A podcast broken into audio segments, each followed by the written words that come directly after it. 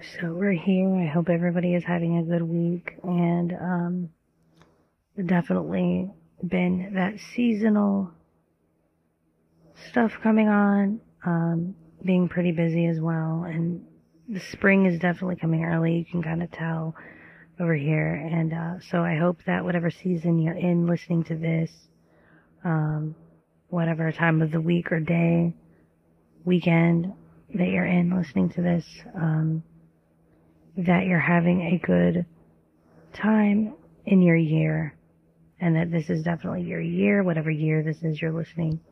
Um, if you've decided to think about things, reflect on things, and I've definitely reflected on a lot of my deeper insights here, and actually I've gained some new insights coming into a lot of realizations in conversating with others and also going about the busyness of life. Um, really excited about a lot of the things that are coming through and changes. And um, I've come to a much more mature understanding of expectations and interactions and just a lot of things that I want to go over with you. And so the one thing, the one foundation or the base of this episode, uh, the floor, if you will, that is holding us in gravity in this episode. If you want to think of it that way or imagine what holds a brick onto a floor, what holds a rock onto the earth. This kind of thing is going to be, we're going to talk about the word no and why the very profound reasons why you might hear the word no or why people in your life might have to tell you no at the time. And I've went over a lot of uh, the journey in my own life and just the philosophy around reasons and ways that I've had to evaluate and continue to evaluate. And this is because it's um, important to do this. Um, no matter how painful, no matter how um, wrong you might be for a while, uh, no matter what you learn, even if that you've learned that for a lot of it you've been wrong, but for a lot of it you've been in your right to feel the way you feel, this kind of thing. Even if it's not what other people agree with or what other people feel. So getting to the point here, getting into the going from foundation inside, um, inside behind the door here of no and all these kinds of things that we expect and all these expectations. There's a whole other side that I've experienced with the word no, where I've started to actually understand um, the boundaries associated and even just starting to understand um, even certain politics and I'll get into that which I didn't think I would because I'm more about policy and local support. I'm not really a political person, but why not? I mean, if this is a good metaphor, it's mostly for metaphor's sake. It's not so much um, that I really give a fuck about politics or who's running or any of that. I really don't at this point. I have um, a much busier life, and I know some of you do as well. And I've come to follow in your footsteps of not buying into the voting because I don't feel like our vote counts anymore, and that's a whole other thing. So this is not a political stance by any means. It's a it's an understanding. It's a pure understanding of um, what happens when you go from like a radical um, stage green leftist understanding some of your views are going to be values that are from the left and the stage green. Kind of like i talked about in the last episode if you get into this um, deeper with me. The other things though some of the right hand political right hand path or religious or whatever you want to kind of think of it as are a little bit foundational. And so this is why the middle is kind of a good balance.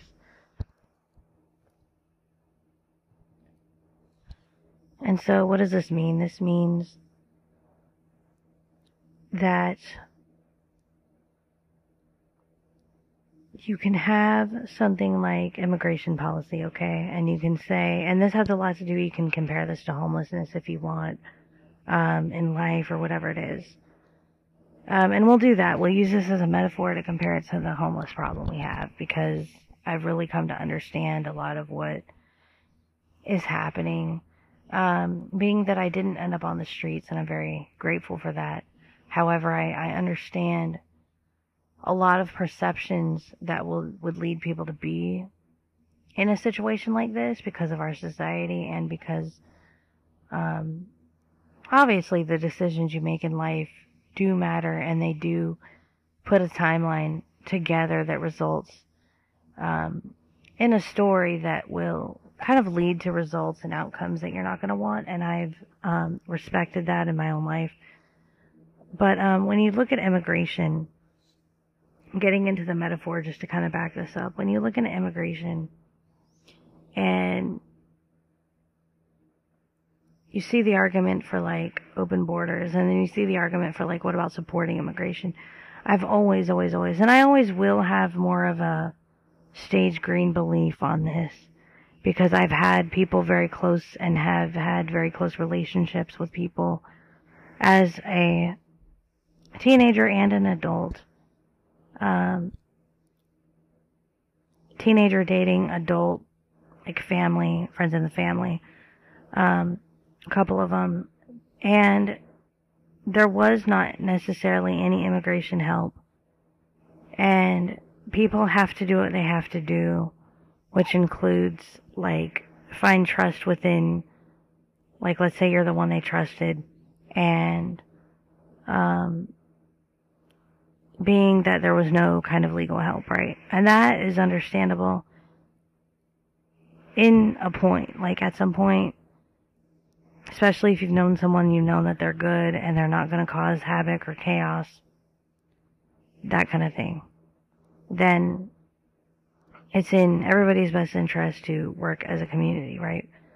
Well, then comes the open borders where there's no kind of look or background of regulation.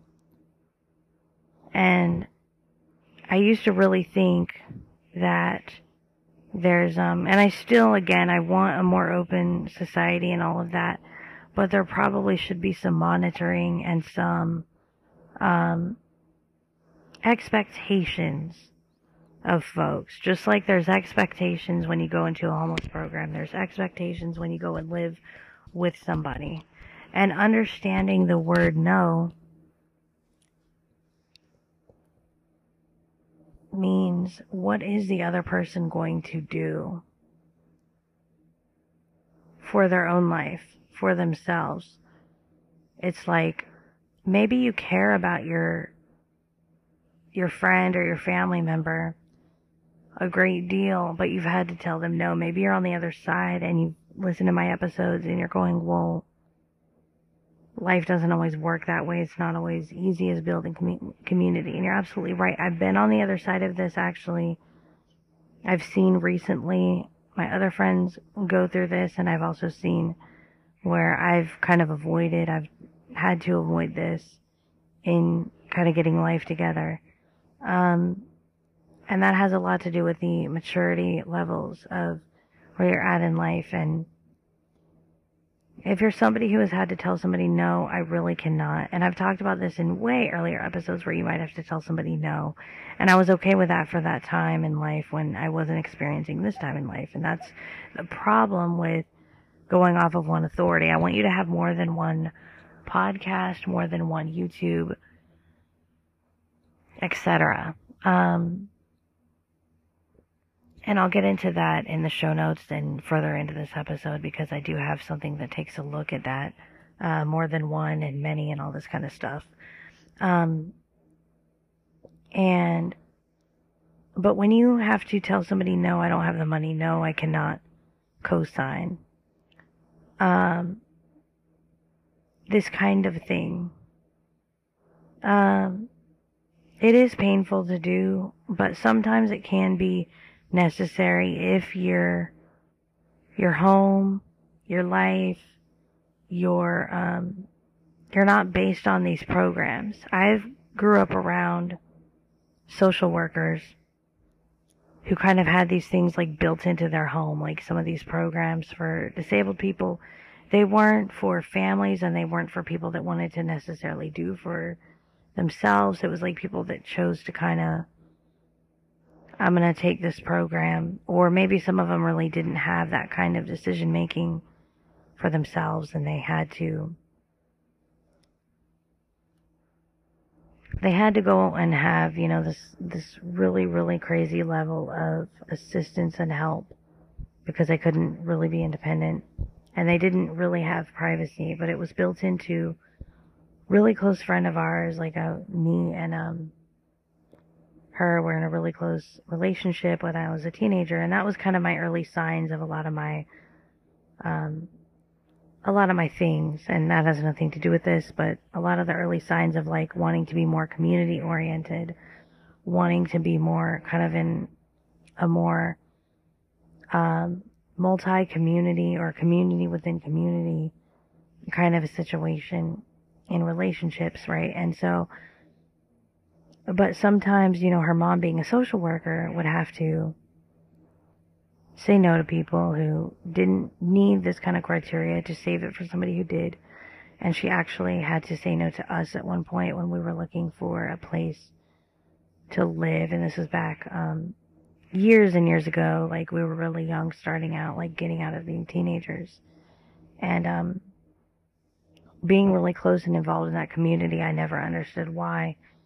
Now I kind of half get it, but we shouldn't have never pursued this. But point is, um, is that she had kind of a built-in social worker type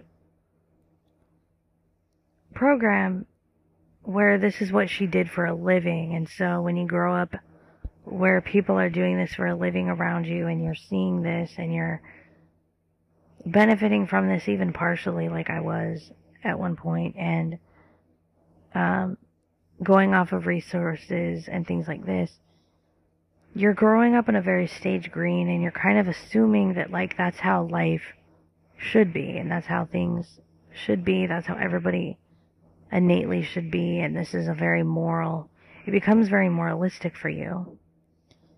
Um, but that's, that does come with a catch and it comes with an expectation of people meeting a certain criteria, a certain qualification, not wanting or being able to have a certain lifestyle that you may or may not want, that you want the choice to have or whatever.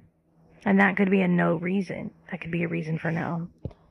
There could also be somebody could ask you to co-sign. You don't really know them well enough. You know, I've, I've went all ham and all on the other side of this. When it comes to co-signing, when it comes to um, people not being in a close enough relationship to be able to co-sign for you, um, and that they're scared and all this kind of stuff.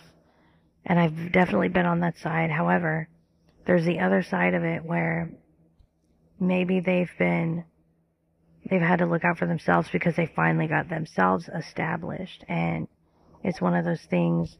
And this gets it down to politics and policy again because I don't actually believe co-signing should be allowed anymore. I think there needs to be some other program in place of co-signing because for one thing, you're too reliant and too parasitic.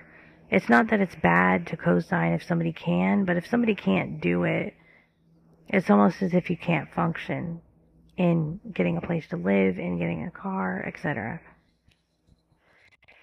And so by having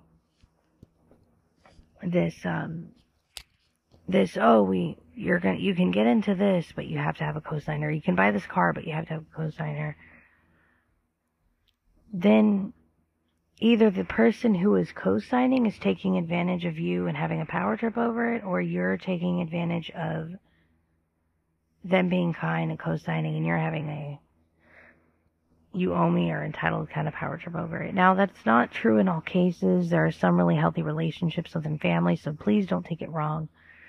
But I think personally, there should be professional services that are more on a social based, like a social services type of cosigner that through your, um, especially if you're um, in a situation where you're on Social Security or you're on um, Medicaid or NHS or um, whatever kind of um, disabled health insurance or senior health insurance like Medicare or um, something along those lines, um, where your insurance can cover your well-being with like a professional co-signer. Now, I'm not saying there wouldn't be problems with this idea, but I don't necessarily know that it should be up to you're hoping somebody will do it kind of a thing, especially if they're family or especially if they're friends and they don't they can't do it. They're trying to get themselves established. And um it's not very balanced in that way and it's the credit is so crazy the way that it's relied upon in our society that it's um it's not allowing room for credit to breathe and grow within a person by having co-signing kind of things go on. Um, but I do think there's very healthy relationships again, just to reiterate that, where people can have um, very close relationships and be able to co-sign for each other. But um, and this is going to come down to like, what are we doing about the homeless problem? People cannot it is becoming dangerous. When I say in previous episodes, it's dangerous and scary to help your friend nowadays, it actually is. And I don't say that with malice or sarcasm or anything. I mean, it really is kind of scary because we're, it's not that we're not abundant, it's that our resources, we're having to go and get resources. And it's almost like we need more homeless programs. And accountability for people to follow in these programs. Um, ours is very, we're very lucky. It's a case by case basis. Um, once you get in the door, they don't really say it that way, but it technically is like a case by case basis for other people around us that we've seen and for ourselves. Um, luckily. And so that kind of helps make this, um, a realistic program to follow. And the reason why people might tell you no, you can't stay here or no, you can't um, I can't co-sign to get you a car is because there's a lack of accountability and following through on your part. And if you were to stay with somebody, how long would it have taken for you to get into some kind of programming, especially if you got really comfortable at their home? Especially if you got really comfortable in um, kind of everything they have and things like this. What what would you actually do at that point? if they were to allow you to stay forever. Some people could maybe do it temporarily. Some people could help in other ways outside of just like that being the only way they could help or whatever. Some people could make you feel welcome and hang out or whatever. That's cool. But, um, in spending time within this program, I've been in the family transitional program for about six months and I can't picture that it would have even worked to stay with anyone for six months let alone sharing property with family that I used to share with, being that living with people really is crazy if it doesn't work anymore. Now, again, there could be arrangements made if it's more on a permanent basis and everybody has of equal value to offer. And that's definitely fair. But in an unbalanced case like a family where a family is homeless, it's not going to be a balanced con- uh, contribution anyway. And I really wanted to go outside of my own self here in this episode and get very logical and practical and somewhat political to reiterate and kind of get into this point with you as to why sometimes um, lack of accountability is a good enough reason, even if it's painful, even if it feels like rejection or it feels like like what am I supposed to do or whatever in the grand scheme of things and in a long term, um, big picture, um, lifetime, it's actually good. for you to be told no sometimes. And I hate to say that, and I hate to be the one to tell you that if you're going through that, but it is actually good for you sometimes. Now, there are cases where if you're in a program, you have to fight that program's resources. Um, if you've done the work or put in the time into that program, that's a whole different story. That's not what I'm talking about at all. But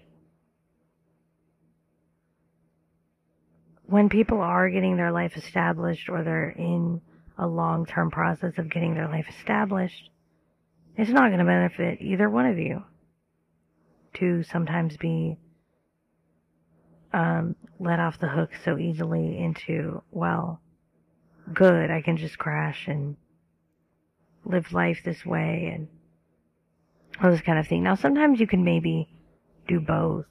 You can have the resources to get the programs while getting help from somebody and rooming with somebody, but that is not very much, they're very, that's not very practical in most cases. And that might be done if family that you're already living with happens to be in um, a life that lives a life where they can support you better in that way. And some people have had to do that. Some people have been able to use that as a resource. Um, but this is more of like emergency housing, um, family transition, these kinds of things, which cannot be, again, equally contributed. No matter how much, like, even trying to throw money and is not going to solve the problem because that money is being taken away from your accountable process to establish your life and it's going to contributing to um, to saying thank you to somebody who's helping you and they're going to need that money because you're taking from them. However it's um, at the same time it's taking away from you actually getting established in life. And that's why it's like imbalanced in this way. We have a lot of imbalances that with some more programming can be solved. Um, definitely, but it's, that's where accountability kind of comes built in with these programs because you're not so comfortable that you're going to want to crash at somebody's house for too long or any of that. And I've actually seen the other side of this recently. I don't know. There's been many, many events and experiences and things I've seen with people. And, um, things I've watched them go through that I didn't want them to go through. Um, through social programming have been able to maybe help them put a stop to them having to go through something because of programs that they may not be aware about that now they can leave other people alone kind of thing. And it really just woke me up into these insights and realizations that wait a minute. I was there once. Holy shit, like I was there once. And it's um it comes with accountability and it comes with uh doing your time sometimes um when you're at the bottom when you're when you hit rock bottom you have to do your time sometimes within that rock bottom. And then you can come up for air and it's refreshing and it's you never take things for granted again but that's um getting into the many um, metaphor that I gave earlier too, though, um, it's it's actually it does have a great deal to do with accountability because my daughter was asking me a question the other day, and she was asking me about why is this person different? Like, why did you tell me not to worry about this person, and why is this person? Why do they act different in the office? And now all of a sudden you're cool with them. Well, because they acted like themselves, their other selves outside of the office are like themselves outside of the office. And they have to act, they have to be a certain way within the office setting because that's how we keep this program running. And I was trying to really explain this to her, if any of you guys have any parental ideas on this, but about the idea that people wear many hats. And then I thought of, because I've been studying a lot of different insights from the specifist, and he did the episode Many Selves that I'll put in the description. And he talks about there being many selves um, throughout his podcast. This isn't the only episode, but where you're going to act differently with one person than with another. Now, I, I sort of understand there is going to be a resistance to wanting to understand this or to see this that you're going to have. So one of the things that to go over here when it comes to having um, in the episode about many selves is talking about the not only the many 12 to 16 personalities that we think we have, but it's almost like he goes into the shards of glass, like shards, selves being shards. So you have yourselves as patterns of habits, um, like emotional habits or things, habits of getting triggered, where you don't know why you're angry. I'm not myself lately, but you're a different self, for instance. And now, this problem of unconsciously being unaware of ourselves and unaware of our emotions behind our patterns, or being unaware of reasons for being triggered, like deep seated reasons, perhaps, or the way we grew up, or maybe some trauma, maybe not having anything to do with that person making you angry, or you feeling angry it can be a lot of this takes shadow work, which he's known for kind of on his YouTube channel. Um, in years past, all the shadow work um, that he's done in YouTube and transitioning into his podcast. So this episode is more about a huge question and pointing to just realizing how self aware we all should be in these moments of going from self to self. But that's kind of why I refer to being one with self, loving self, or loving in self, or being aware of self. I don't say my and use words like that that kind of give the ego a grip or any of these kinds of things. So kind of a really deep look of insights in this episode here um, that I hope can help to um, enhance understanding. Thank you so much for listening. Take care of yourself, take care of your life, take care of each other. And uh, reality gmail.com. Hit that reply button on Spotify or link to voice message in the show notes below. And uh, check out the Many Selves episode in the show notes below. And uh, let's continue to do this work and grow and stay connected. Thanks again.